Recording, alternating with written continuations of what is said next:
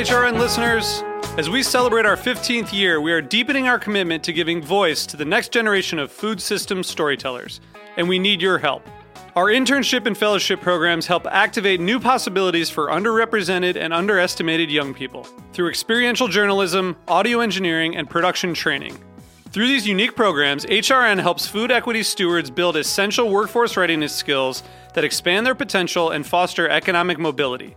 Please consider supporting these critical programs. And with a minimum donation, you can be entered to win a dinner for two at an amazing restaurant in one of eight cities and tickets to a concert at a great venue in one of those cities. We have incredible partners across the country who have donated, as they also share our passion for helping to educate the next generation of food systems storytellers.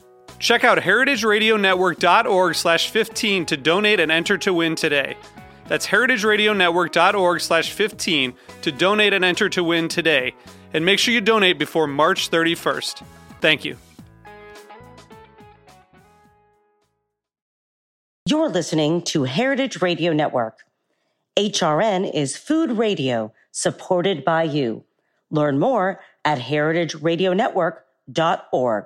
This episode is brought to you by Roberta's, home of Heritage Radio Network since 2009.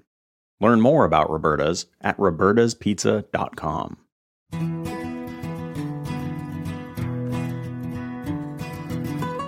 Welcome to Eat Your Heartland Out, a show about the intersection of food and culture in the American Midwest. Thank you for listening to one of our five special episodes in collaboration with Great Lakes Now from Detroit Public Media. I'm your host, Capri Cafaro. This is the third episode in our special series of Eat Your Heartland Out in collaboration with Great Lakes Now from Detroit Public Media. And this is a special episode for me because it takes you to my home state of Ohio. It's about great wine on the Great Lakes. And believe it or not, Ohio produces some great wine on the north coast of Lake Erie. I'll be joined by Lori Lalak Lee, and she'll talk to me about the specialized programs offered at Kent State University Ashtabula campus to train the next generation of winemakers and grape growers. Lori's going to be joining me a little bit later in the show. But right now, I want to bring in Donniella Winchell. She's the executive director of the Ohio Wine Producers Association. Donnie, who's someone that I know, has been working in the wine and tourism industry for decades, so she's an expert on all things Ohio wine. Donnie, welcome to the program. Thank you very much. Pleased to be here. Oh, we are happy to have you. So you are like the wine guru of the Buckeye State, and I, you know, it's true, and and you know, I know it's true as well. So um, a lot of people, you know, are sometimes surprised that the Great Lakes and places like Ohio actually have a wine country or produce wine at all. Um, you and I are not surprised by that because we live with it every day. But um, tell tell me and the audience uh, more particularly about the wine regions uh, across the state of Ohio and uh, kind of what makes them different. Well, the state is divided into a number of areas, and we do have grapes growing in nearly every county in Ohio. But for this purpose, the focal point will be the south shore of Lake Erie.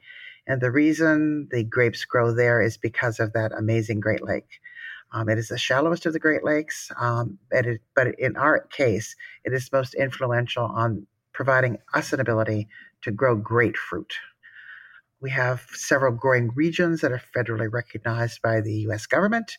Um, we are mm-hmm. regulated by TTB, and even they say that the Lake Erie region, which extends from nearly Toledo into Chautauqua, New York, and the Grand River Valley, which is a tiny dot within that region, Isle St. George, which is the northernmost of the American islands in the lake, and soon, very soon, hopefully, there will be one attributed to Conneaut Creek. Really? Fantastic news. Right good news, exciting for all of us. We've been working on Conneaut Creek for a couple of years, and here we're, we're coming along. That's great. The, the reason that these are so special is that the federal government actually identifies these microclimates. There are places in Ohio along Lake Erie that are a mile and a half or two miles apart. And mm-hmm. from one point to the other, we can grow some of the best vinifera winning gold medals in California. And just a mile and a half away, they can't grow anything because spring frost is so intense in the lower areas. Well, micro microclimates are no joke then. They, oh, they are not. Um, lake Erie provides a general temperature moderation. Um, in the fall, when the lake is warm, the winds blow across the lake and are trapped by what we call the escarpments. In our area there, along the lake, there are roads called Middle Ridge, North Ridge, South Ridge, and those actually represent the ridges of the ancient lakes. So when the breezes come from the north across the lake onto the land, um, those ridges, those escarpments, trap the air and drop it. So, in an area like uh, east of Cleveland or west of Cleveland, when the growing season continues for another two or three weeks, our friends south in Trumbull and Mahoning counties um, have already frosted their tomatoes. Um, the opposite happens in the spring. In the spring, when the lake is very cold, and it is very cold, those breezes come across. The uh, winds come from the lake. They are trapped by the escarpment they drop, and they prevent early bud break. So, in a year when spring frosts come, the, the buds are protected. They are protected within those little shells, so the frost doesn't damage them nearly as badly. So the lake provides The reason we grow is because of Lake Erie. Um, but then these microclimates are created. Um, it's no it's no accident that the Grand River Valley, the GRV, uh, AVA, the American Viticulture Area, is named after the river because it's a very deep gorge and air, just like water, drains. So on cold spring nights, um, the warm air rises, the cold air drops onto the riverbed, and the lakes, uh, the, the river provides some temperature moderation. Um, when I have friends come from DC, and we, we do a lot of work with, with folks all over the East Coast, when they come to visit, they say, "Oh my goodness, that Grand isn't very grand. It's awfully skinny and deep," because they're used to they're used to the Potomac and the Susquehanna, which are wide and broad. Um, but really, the the gorges help us grow those grapes. Same thing happens in Conneaut Creek. Um, a little bit of a different circumstance happens on happens on Isle St. George and the other Lake Erie islands. They are surrounded by water, so they are consistently a little more moderately. Um, the temperatures moderate a little less because the water keeps temperatures more consistent. In addition, those lake breezes um, prevent uh, mildew from settling. So we have lots of and and oh, grapes are, are tightly clustered, especially the vinifera ones, the things like right. Chardonnay and Riesling the tight clusters um, can accumulate in the those cricks, cricks and creeks and, and crevices can accumulate molds and mildew. When the breezes blow off the lake, um, that is very much mitigated. So the lake is the reason we exist as a wine industry in Ohio. Well, you've given us like an incredible uh, thousand foot view um, with actually quite a bit of detail on the role that the lake plays in the success of grape growing and winemaking on Ohio's north coast and Lake Erie. You mentioned the Grand River Valley. That is something that is east of Cleveland. Uh, I know Correct. that, and that's where where where I am from and where you are based. Uh, you know, there there certainly are uh, wineries and grape growing that happens on the west side as well, uh, all the way up into those Lake Erie Islands and Kelly's Island, Put-in Bay, et cetera, South Bass Island. On that side, on the west side, the Western Basin. Um, so, uh, you know, th- that overview that you provided really, I think, has given me and the listeners a good understanding um, eh, you know that we can actually grasp without a lot of you know scientific uh, you know verbiage which i know having worked on this issue it can get a little bit overwhelming um, you know to understand the role that the lake plays in creating that that appropriate climate for the type of grapes that you need in order to make good wine because it's not just any grape. You know you mentioned you know grapes for example that uh, make good chardonnay um, and that a number of the wines that we have um, are actually award winning and i want to stick on that for just a minute um, because i do know that there are, are some wines that have actually beat um, you know california wines uh, and they're from Ohio. So let's use this opportunity to um, shine a, a spotlight on that good work. Sure, there are lots of very credible, very reputable competitions all over the country. But the granddaddy of them all is the San Francisco Chronicle competition. And so I'll use that as our best example. Um, we, 20 years ago, I got a call from a fellow named Anthony Dias Blue. He was the then editor of, um, I believe, Gourmet magazine.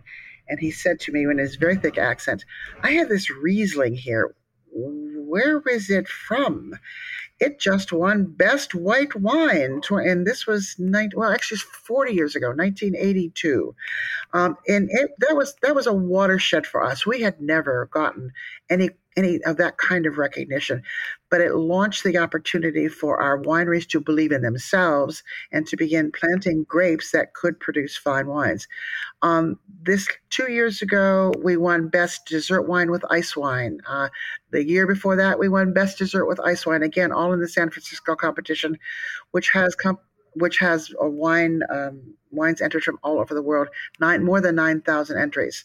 Two years ago, this was another sh- watershed, if you will. Um, we won Best Chardonnay, unoaked Chardonnay, in the under fifteen dollar category, which is like the fighting varietals. Um, we we have won awards again and again. We grow something called cool climate whites. Cool climate whites are things like Riesling, Riesling and Chardonnay, Pinot Gris, Pinot Grigio, um, Gruner Veltliner, uh, Gewürztraminer, things that are require um, cool nights, long growing season, and hot summers. And we have most years the opportunity to do those. We don't do really well when we need an extended season. We grow a little bit of Cabernet Franc, a little bit of Pinot Noir, but the big reds, like those produced in Napa Valley, we typically don't do exceptional things with, although we do nice ones. So we have begun to turn heads. Uh, there's a winery over in Vermilion Valley that is um, just appointed to the National Research Arm in part because he's growing some killer Cab Franc.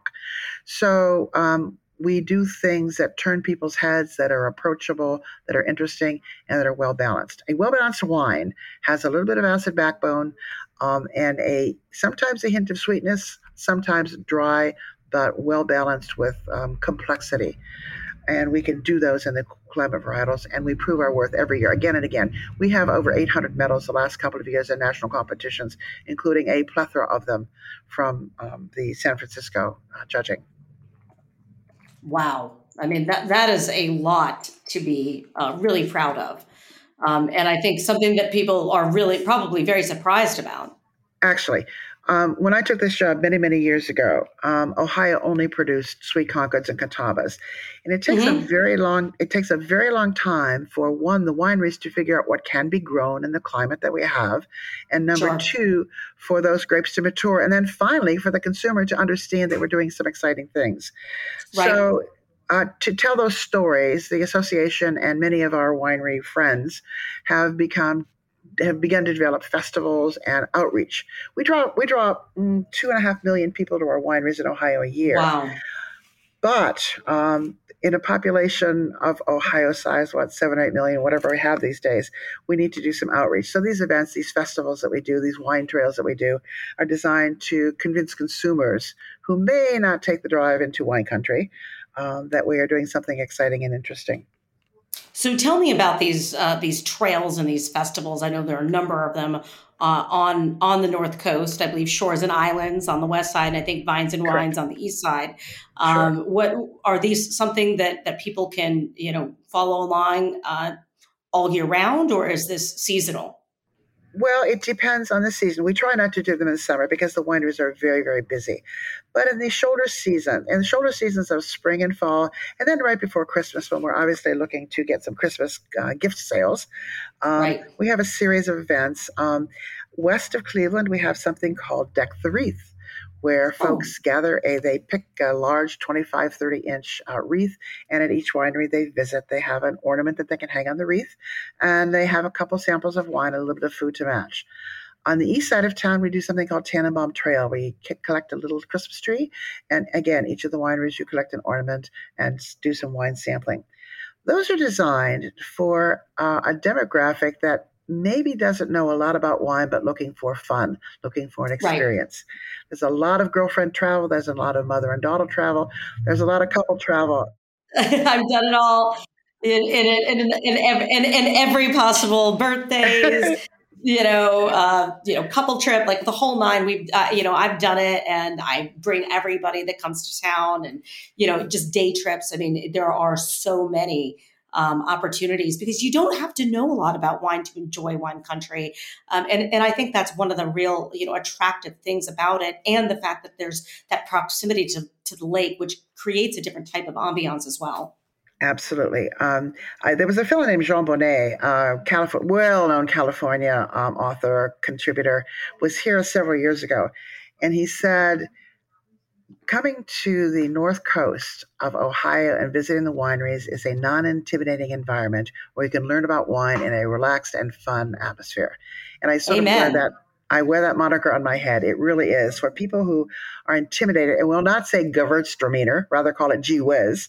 Um, after several trips to a winery where they can practice their pronunciation and not be embarrassed, um, they will comfortably walk into a restaurant and say, "I want that Gewürztraminer 19 oh, uh, 2007 from XYZ Winery with all kinds of confidence. So, you know, we talk about the wineries as a destination for people on a regular basis. Those millions that come every summer to visit us, those hundreds of thousands every Uh, thousands every weekend. Maybe we'll travel to Napa or Sonoma or Walla Walla or maybe even France or Italy once or twice in a lifetime but the wineries are accessible. There is a winery in Ohio within 35 minutes of every single yep. resident. So we can provide a fun environment, relaxing, and even during COVID, we advertised during COVID social distancing on 30 acres. So there was an opportunity to relax, enjoy, and experience all that we had to offer, even under those trying circumstances. Yes, yes. I, I recall going up to some of the wineries in the Grand Valley during that time as well. And it really was, um, you know, a really pleasant experience to have that, you know, outdoor social distancing and in a relaxed environment in a, in a beautiful setting. Um, and, you know, you've mentioned uh, a couple times about the, the, you know, volume of individuals that have come into Ohio to experience the wineries. What, what does that translate into in regards to Ohio's economy? Well, it's really interesting. We're um, about six and a half billion dollars in total total economic impact throughout the state. But what's interesting is it's more than just visiting the wineries. Um, 30 years ago, when I first took this job, there was a handful of wineries in the along the south shore of Lake Erie. Um, now there are several hundred, and those several hundred people are driving the construction of hotels. They are yep. they are exploding with beds and breakfasts and uh, where people come. Eighty five percent of the wineries, excuse me, eighty five percent of the of the B and B's in uh, the Grand River Valley exist because of the wine business so beyond the and people don't go to an area to um, sleep. They go to an area to view the, view the beautiful lake. Those beautiful sunset with a glass of wine in hand um, our spectacular lodge on the south shore. Beautiful facility. Unbelievable facility five star facility, um, lovely, and and all kind. But there are all kinds of accommodations for all prices. Um, you know, we've got yep. a lot of flag hotels, and we have a lot of B and B's, and we have this spectacular lodge. Same thing is going on on the west side of town. Uh, another another example are the livery services. There are currently yes. 60 livery services servicing the wineries between Toledo and Conneaut, Ohio. And let me and tell you something, they're hard to book. They're they always booked. They're growing all the time. I happen to live in a little community called Geneva on the Lake in the summer, and someone just bought seven more of those little minivans with 10 or 12 passengers. They visit the wineries. Uh, we're working with the folks over on the west side of town to get launch a number of those. We're working some, with some folks in Amish country to launch a number of those. Oh, so people wow. visit the wine, visit the wineries um, enjoy their experience, get there safely, go back to a hotel, and relax for the evening. So it is an economic engine. Um, musicians. Uh, we do a survey periodically with the musicians. There are about $3 million spent on musicians, uh, and the wineries that I cited before, just hiring folks to entertain the guests that arrive. That's sure, annually. Sure. So the wineries have become an economic engine with a demographic average household income about 120,000, 26% mm hmm have postgraduate degrees. So it's a very desirable um, demographic for restaurants and everybody else.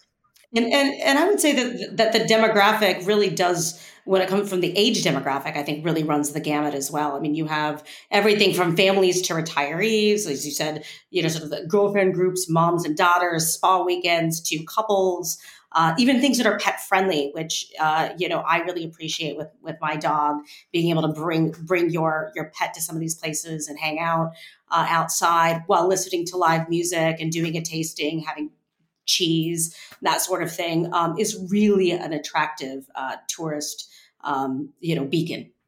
And it, it is attracting generational marketing. Grandparents feel comfortable bringing the the uh, you know 21 year old grandkids, and they bring the puppies because sometimes the they don't have any more grandkids, so they bring their grand dogs, um, um, and and we're, we we do a lot of events. The wineries themselves do lots of individual activities, um, and beyond the trails, we do these big festivals. We have a giant festival.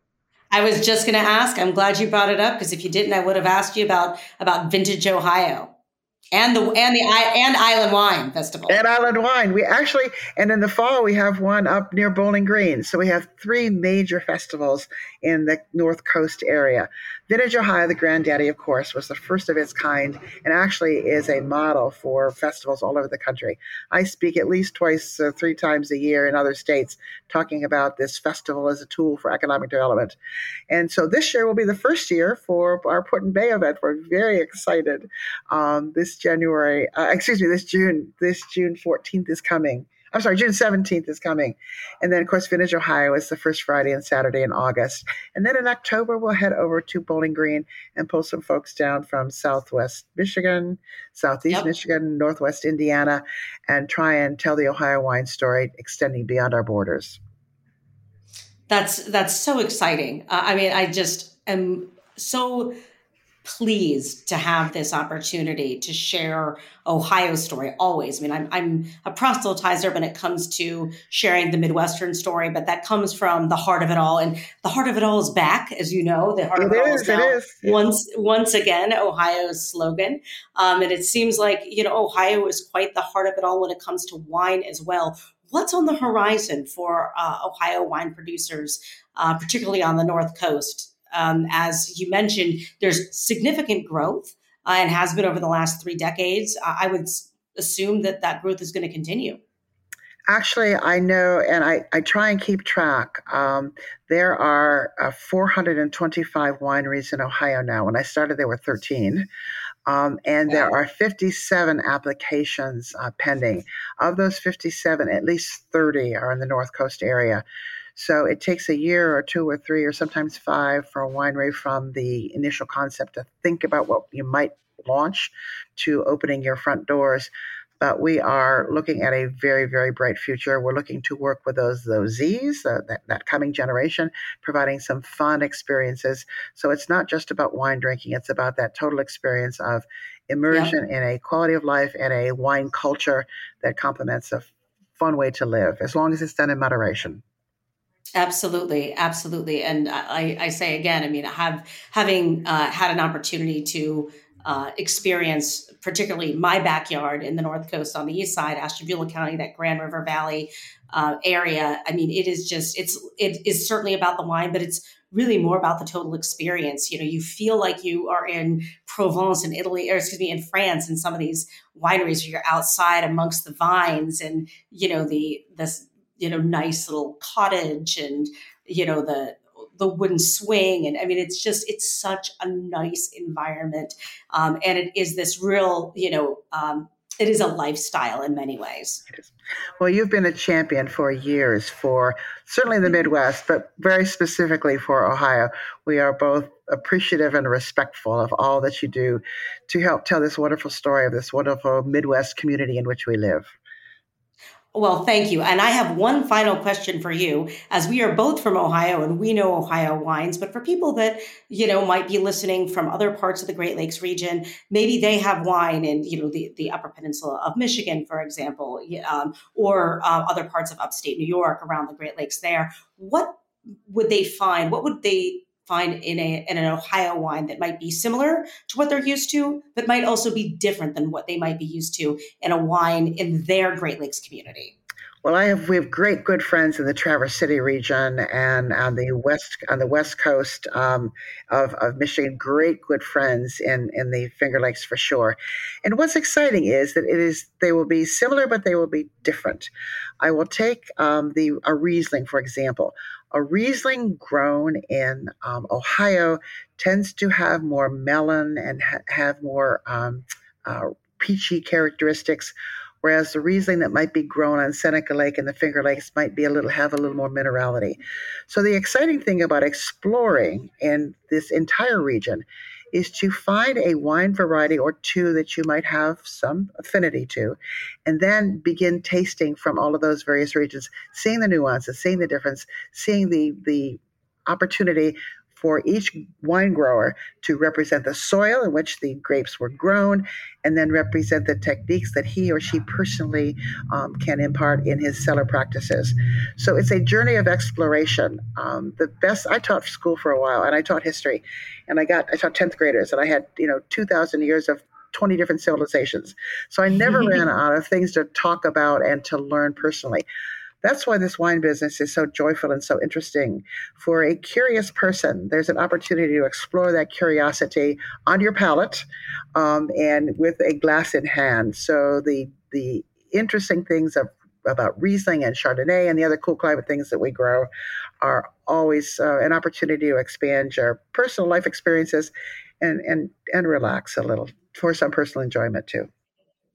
Well, let's encourage all of the listeners to explore uh, and be guided by their curiosity. Come to the North Coast, and if you can't make it there to the North Coast of Lake Erie in Ohio, if you're in the Great Lakes, check out your local uh, wine, which is also, I'm sure, incredible uh, and driving uh, an economic engine in your part of the Great Lakes. So, Donnie Winchell, thank you so much for sharing Ohio's wine story with our listeners. I got to take a break, but stick around when we come back. I'll be joined by Lori Lalak Lee from Kent State University Ashtabula campus, who'll be talking to me about their special programs to train the next generation of winemakers and grape growers. This episode is brought to you by Roberta's, home of Heritage Radio Network. Roberta's was founded in Bushwick in 2008 and has become one of the most iconic restaurants in the country. HRN made its home inside of Roberta's in 2009, and together they have become part of the DIY fabric of the neighborhood. Roberta's is open for lunch and dinners seven days a week and serves much more than just the famous wood fired pizzas. Their team dreams up new salads, pastas, and sandwiches on the regular. Roberta's Tiki Bar is alive and well in the back garden, serving up frozen drinks in the summer and hot toddies in the winter. Stop by the bakery and takeout spot next door for fresh breads, sticky buns, and pizzas to go. But Roberta's also extends beyond Bushwick with multiple locations in New York City, Long Island, and Los Angeles. You can also find their frozen pies in grocery stores around the country. The spirit of Roberta's, like Heritage Radio Network, is everywhere. Here's to many more years of pizza powered radio. Learn more about Roberta's at robertaspizza.com. Welcome back to Eat Your Heartland Out. I'm Capri Cafaro, and this is one of these special episodes that we are doing in conjunction with Great Lakes Now from Detroit Public Media. We've been talking about Ohio wines, and now I am excited to have an opportunity to welcome Lori Lalak Lee to the program. She's at Kent State University Ashtabula campus, and she's integrally involved in their programs to train the next generation of winemakers and grape growers. Lori, you wear a lot of hats, so thank you so much for taking the time to join the program. No problem. It's great to be here, Capri. Absolutely. Well, I, you know, I uh, am always excited to talk about Ohio on this program. It is the impetus for my creation of it, and and also why I'm so passionate about the Great Lakes. Um, we have so much to celebrate uh, in our backyard here in northeastern Ohio and our Great Lake, Lake Erie. Um, you're up there um, in Ashtabula County, up there yes. because you're you're north of me by about an hour, um, and you, you, know there, you know you're lucky. We're lucky to have um, a branch of Kent State University that uh, is focused on a number of these um, these industry sectors that uh, you know f- feed right into the wine industry. So explain to us what viticulture and enology are because some of our listeners might not be familiar with those terms. Absolutely. So, in the simplest terms, uh, viticulture is the growing of grapes, and enology is the making of wine. That's very simple. That's that's much easier to understand that than maybe to pronounce enology. So I, I appreciate that very much. You're not the first person who's had a problem with that word. I, I, you know, you're adding in a letter or two here or there. Um, so, how long has uh, Kent State Ashtabula been offering programs related to viticulture and enology? So, we launched uh, both degree programs in fall of 2011 after about a two year process to get the curriculum approved through the state. Mm-hmm. And what is that curriculum that is offered now? How is it? Has it evolved over the years, um, over the last decade and change, or uh, has it remained the same? Well, it has evolved. I think, um, first of all, so we originally launched um, associate degrees. So we have both mm-hmm. the associate degree in viticulture and the associate degree in enology. And they are two different programs, but they do overlap um, considerably. So there are courses that are in both programs. And then, in addition to that, in 2018, we launched what we call certificate programs. Mm-hmm. And the certificate programs are um, programs that are just focused on viticulture and enology. So they're um, just the core classes that are included in each of those subject areas. And a student can earn um, a certificate versus a degree, which allows them to jump right into the workforce without taking all of the other college classes. You know, the, mm-hmm. the what we call the Kent core um, the things that I tell students all the time is what makes them well-rounded individuals. right, right, sure. I mean, the, you know, those things are important. But if you are, you know, uh, maybe switching careers midlife, you're looking to do something different. Um, you know, these certificate programs seem like a really great opportunity to uh, earn the skills that you need to be able to enter into these uh, fields that I would assume are attracting a lot of new people, um, just because I you know I see how much um, over the last you know 15, 20 years the the great um, the Grand Valley uh, wine region up there um, on Lake Erie has has really grown and and has attracted a lot of investment, visitors, um, and and you know um, a lot of attention as well. Absolutely. And I would say, I mean, the the industry as a whole in the state of Ohio has o- almost doubled since mm-hmm. we launched the degrees in 2011. Um, I don't have current numbers in front of me, but I know it's um, over 350 wineries in the state of Ohio now. Wow. And so it is, um, or at least 350 permits to be a winery in the state of Ohio. Mm-hmm. They may not have, all have opened yet. Sure. But they, um, but so it really has um, just expanded exponentially. And we see that right here in the Grand River Valley because we've seen new wineries in the last five years or 10 mm-hmm. years. And so the industry as a whole just continues to grow. And so it is attracting more and more employees. And in order to um, improve their skill set before going into that workforce, a lot of them are choosing to come here and complete either the certificates or the associate degrees before they go work in the industry. Sure, that makes a lot of sense. Now, I, I know that this isn't directly in your purview, but I also am aware that um, Kent State does have a hospitality program. We do, um, and one that is, uh, you know, has some programming or affiliation with the Geneva State Lodge, which is directly on Lake Erie. Um, yes. How how um, how does the hospitality program and the lodge um, in, integrate with any of the work that you may do? Well, they integrate. We integrate with both frequently. So, with the hospitality management program, they um, redid their curriculum. Um, it was during COVID, so it must have been 2020 or 2021. Uh, because I, w- I was working on that from home, so I distinctly mm-hmm. remember it. and we actually um, integrated our certificate programs into the hospitality and event management degree. So, mm. a student that's receiving a bachelor's degree in hospitality and event management can choose to do their 18 credit hours of electives in that program within our wine degrees, or um, we also have a certificate in brewing technology. Mm-hmm. And so they can choose to do that as their 18 credit hours of electives and earn both the certificate and the hospitality and event management degree at the same time. And Has that so, been popular? Has that been popular? Because to me, I would think that that would be really a popular path given the the landscape, literally and figuratively, uh, there. Well, it's very new, so it is picking mm-hmm. up steam, is how I'll put it. So there right. are students that have chosen to do that, and it is it's is starting to increase. Um, so hopefully, it will continue to increase in future years as well. Um, and so that really um, that's been a great partnership for us with the hospitality and event management program because there is so much hospitality management involved, particularly in being in a winery. Yes. Maybe not necessarily if you're in the cellar just producing wine, but if you're ever spending any time in a tasting room or um, you know in any capacity like that, you're going to need those skills that you learn in the hospitality event management program as part of the work that you're doing. And what we see, particularly in a lot of our smaller um, wineries in the region, is that sometimes the people who work in the cellar during the week are the same people who are working in the tasting room on the weekends. Totally. That's absolutely, I've noticed the same.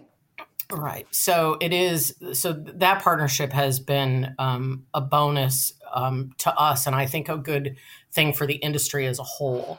And then with the lodge, you know, we're just um, we're so lucky to have that resource in our community. I don't. I mean, it, there's no other way to put it. I mean, first of all, it's a beautiful facility. It for is. anybody who hasn't been there and hasn't seen it, um, it's amazing, and it's it has nothing but improved over the last 15 and 20 years. I mean, they've Agreed. added so many um, features. We actually um, are part of a national viticulture and enology grant that is um, partially funded by the National Science Foundation Wow. and um, which is called Vesta. Um, and we host a Vesta conference once a year to discuss curriculum and to discuss uh, those types of um, issues to make sure that we're keeping up with what's happening in the industry and and being as cutting edge as we can for the students that are coming through our program. And we actually were able to host that summit at the lodge last May, early June. Um, it kind of crossed over after Memorial Day there. But we hosted that at the lodge and we were able to bring in people from all over the country. We had um, almost 100 participants in the summit, and they were blown away by the facility and the quality of the facility. And then many of them had never been to Northeast Ohio and never seen the Great Lakes, never been to the Great Lakes. Um, and it's they are they're amazed at the resource that's right in our backyard. Absolutely. This is exactly again why, you know, I do this program and why I'm proud to, you know, do this collaborative work with Great Lakes Now as well is because there's sort of two groups of folks that um, are our listeners and viewers and and you know, those are folks that are like you and I that probably, you know, know the greatness of the Great Lakes, mm-hmm. celebrate it, want everybody else to know about it, and then people that have never been here, never seen the Great Lakes, have no idea, no concept, and are curious about it. And so I think for both of those audiences, you know, getting to know, you know, we know Lake Erie, I Lake Erie, but maybe not Lake Huron. So folks from Right. Ohio might learn about another part of the Great Lakes and vice versa, um, which which is just which is just great. So I mean, the Geneva Lodge and that view of Lake Erie and everything that is there to offer is, is just um, really world class. Um, I want to go back to something you were talking about, um, you know, collaboration with. Um, uh, with some entities, and and I wanted to ask about uh, collaboration with um, any of the other actual local wineries. Do you work uh, at all with local wineries in the Grand River Valley region um, to help them do research at all, or you know, train their employees specifically? So um, we have a number of local wineries who have chosen to send employees through our program or have encouraged employees to pursue the degrees or the certificates through us. And so we we really do a lot to try to stay in touch with the wineries across the entire state and particularly right here in our own backyard um, to make sure that they're aware of what we have available and what you know and what's here um, as well as us understanding what they have available and what they're doing. Um, we do have m- a number of our classes require students to spend some amount of time, whether it's eight hours in the semester or 100 hours in the semester, depending on the course, doing work um, either in the vineyards or in the winery to Mhm. really learn the hands on skills that are associated with the degree. And so we partner with a number of wineries to help do that because we can't obviously we can't put all of our students in one place. That would be Sure. great, wouldn't it? But um but not right now.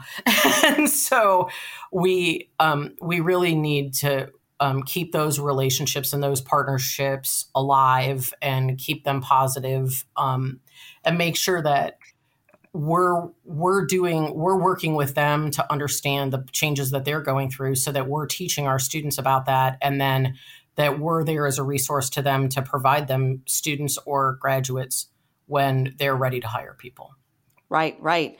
Now, what about other uh, academic institutions? I know that there's a great uh, research facility not too far from Kent State Ashtabula, a little bit further east in North Kingsville uh, on the um, on the lake. Um, do you do any work with uh, with that and with Ohio State? Because that, that facility is is associated with Ohio State. It is associated with Ohio with Ohio State, and it's um, a phenomenal asset to both the community and the industry. And we do, um, I consider us very lucky to have formed a very nice partnership with the research station. And we work very closely with the director of the station out there, whose name is Andy Kirk. Mm-hmm. And um, they grow a variety of grapes um, under a variety of circumstances in order to do research. And so we partnered with them um, two years ago to pursue some funding to do some research um, under the research grant that's provided by the Ohio Grape Industries Committee. Mm-hmm. And so we have been working very closely with them over the last two years on a couple of different projects, um, which we hope will be um, will be granted additional funding to to be able to continue those projects at the end of this two year cycle uh, we recently put in that application actually um, to get that additional funding. But it's been a good relationship for us because it's allowed our students to participate in research at an associate degree level or even a certificate degree level mm-hmm. they wouldn't necessarily have an opportunity to do and so it allows them to help with those projects and to sort of see the the research process and then it's been a good we believe that it the the results will ultimately benefit the industry because we are looking at some ways that we can um, maybe change some of the perspective on the way we use grapes and wine um, here. So the one I'll talk about the one project a little bit. The one project is um, about how to produce sparkling wine in a natural way, and the the term for it is pet nat is the the mm-hmm. industry term for the wine that you process this way. And one of the and it's it's gaining in popularity because there's very little um, I can't think of the right word. Uh, there's very little um, you do very little to the wine once you ferment it. You just basically put it in the bottle and let it naturally ferment and bubble on mm-hmm. its own. So very little intervention. That's the word I was looking for. So it's it's got there's some popularity, particularly in um, larger urban areas where people um, it's trendy to have to drink a pet nat sparkling wine versus something that's been produced with a lot of intervention. Right. But what but one of the drawbacks to the pet nats is that they're very unstable because you are just basically putting them in the bottle and letting them ferment themselves in mm-hmm. bottle to bubble. And so there's so what we're looking at is if there's a way to do a minimal amount of intervention with those wines where we can provide some additional stability so that one they're a little bit cleaner because the, the a, a, completely natural pet nat wine is um, I would say cloudy and a little bit dirty. Um, mm-hmm. It tends to have a lot of um, stuff in it because it, it's still in the juice and it settles out in the process. Um, and so we're looking at ways that we might be able to provide a little bit more stability and they make something that's a little bit cleaner, but yet still have a very minimal um, inter- amount of intervention in it to mm-hmm. appeal to that um, market of people. So it's been interesting. So um, our students have had the opportunity to participate in that process and sort of you know see what we get out of the the grapes that we um, that we put right into the bottle to do it the natural way, and then the grapes that we um, are adding um, some extra steps to the process to do in different ways and to see those results, and then to participate in just even the data gathering. I mean, we do an immense amount of data gathering and chemical analysis the one thing I think people underestimate about the grape industry and the winemaking industry is just how much chemistry is involved. so yes, I, I I agree with that, and I think that you could say the same for beer and for cider and for oh, a number of other things. So anything you're fermenting, there's chemistry involved, or anything you're distilling, there's chemistry involved.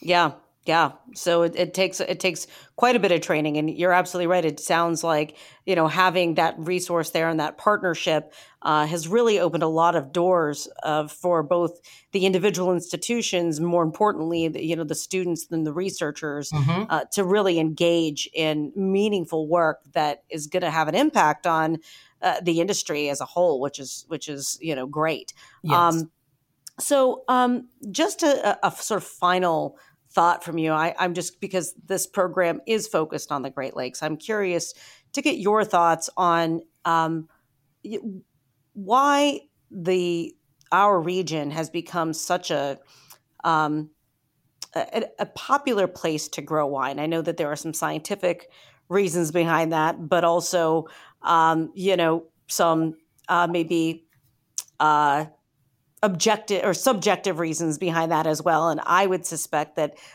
being on the lake is uh, plays a part in both the subjective and the objective reasons why uh, mm-hmm. the wine industry has grown in uh, in northeastern Ohio in particular. And I wanted to get your thoughts on that. Okay, so I might punt to Donnie Winchell on um, all of the technical reasons, but I will tell you that it um, it does have to do with the glacial ridges that are here across Northeast Ohio and across Ashtabula County and Lake County in particular. And the, those ridges um, and the way the weather comes in off the lake, um, we see it here. You also see it in places like Traverse City, Michigan, yep. um, where the the temperature of the lake affects the weather along the coastline, and it and then you add in the the glacial ridges that are here and the way it affects the way the wind blows in and I'm not a geography or a geology major, but um, it does affect the warmth in the vineyards. And so it allows the vineyards to stay warmer in the fall as the grapes are um, producing sugar um, to make them the, the natural sugars that are produced inside the grapes, um, which is called a Brix reading, um, mm-hmm. allows them to ripen more before they need to be picked. So that is why that is like the technical reason as to to why um, this particular region grows such nice grapes, and particularly that we can grow uh, vinifera grape, which is you know the the higher end, the you know your your cabernets and your um, chardonnays and things that you might not be able to grow everywhere in the area. And then from a subjective point of view, one, yes, I think it is the lake. I mean, I think it's a beautiful region. I mean, we live here, so I think sometimes we take for granted what's in our backyard. Mm-hmm. Um, but the weather here um, is beautiful. Well, it's beautiful all summer and fall. It's really only the months of December, January, and February that's not, right? True. unless you're a snowmobiler. I will say, unless you're a snowmobiler, which I'm not, but those people do so, seem to love it here as well. That's true. But um, but no, I mean, I think um, there, and I think there's great reasons to come and visit this region of the of the state because there is so much here, and there's you know, in addition to the wineries, there's covered bridges and there's other things to do and see here, water sports, and of course Lake Erie and lighthouses and all of those tourism things that people come here to do. But I also think that um, part of what makes the winery industry in this area so successful is that if you want to go someplace and drink wine, you want to be able to experience more than one location. Yes. So uh, it's nice to come here where we have so many wineries located in a fairly small geographic area where you truly can spend two, three, four days going from winery to winery and you can you know i of course encourage you to get a designated driver but you can experience three or four wineries in a day some people i think try to do more than that but you you can um, do that and and get the opportunity to travel around and see what's out there so yep. you're not driving to an area that's an hour away from everything else you're driving to an area where you're going to be able to experience 20 25 wineries all right here. And so it really is if somebody wants to get away for a wine weekend or a, a week long trip to wine country, you can do that right here without having to travel to Napa Valley or without having to travel to, you know, another area of the country. There you go. The Great Lakes, uh, the next frontier uh, the mm-hmm. current frontier in uh, wine tourism in the United States. Um, and, you know, obviously we're biased, encouraging folks to come to the Grand River Valley region, but there are a, there are a lot of incredible wine regions. You mentioned Traverse City, Michigan, but um, the Great Lakes, um, Niagara. I mean, there's there are oh. a lot of regions around the Great Lakes where um, the wine industry is growing and where related tourism is growing as well. So, um, thank you for your time and for your role in uh, helping train the next generation of uh, winemakers and grape growers. Oh, you're very welcome. And thank you for having me on today. Absolutely. Thank you.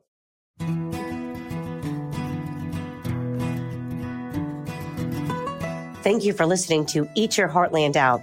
I'm your host, Capri Cafaro. I'm also a contributor to Great Lakes Now, and this is one of our special episodes, a collaboration between Eat Your Heartland Out and Great Lakes Now. Make sure that you tune in next Thursday for our next installment of our special episodes. This one is going to be one you don't want to miss. It's about the importance of commercial and recreational fishing in the Great Lakes. So check it out on greatlakesnow.org, heritageradionetwork.org, or wherever you find your favorite podcasts. Eat Your Heartland Out is powered by Simplecast. Thanks for listening to Heritage Radio Network, food radio supported by you. Keep in touch at heritageradionetwork.org slash subscribe.